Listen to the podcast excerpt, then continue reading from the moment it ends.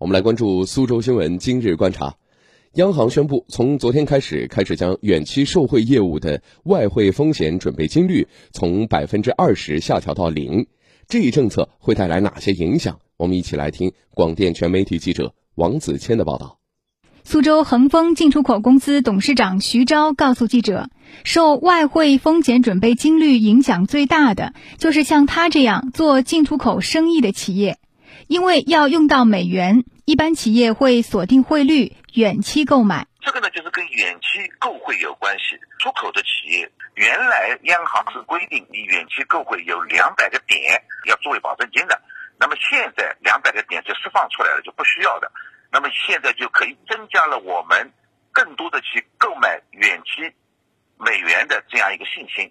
我建议的企业如果通过远期接受汇的方法，央行有这个政策一出来，那我们的成本就就明显降低，而且我们可以更大量的去购买。远期的美金，这么一来就直接降低了外贸企业的成本。苏州大学东吴商学院经济学教授沈健告诉记者，现在这个政策出台的大背景就是人民币处于升值阶段，这么一来，银行也降低了风险。而原因之一就是中国从年初到现在的抗疫表现优于全球其他国家。最近啊，我们人民币升值还是比较幅度比较大的。我们中国今年上半年的经济复苏还是很强劲，而世界上的经济呢，呃，复苏远远没有我们中国厉害。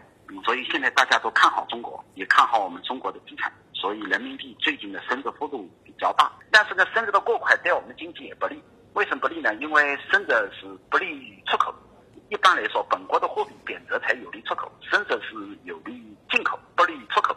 那我们的央行现在一直采用的是稳定的汇率政策，就希望这个人民币对美元。应该稳定，所以现在我们政府进行调节。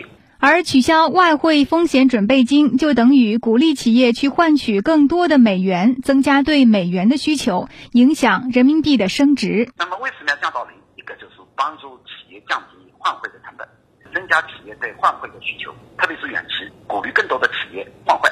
那么换汇的目的就很明确，就是增加对美元的需求，减缓人民币的升值，能够促进我们人民币的汇率的稳定。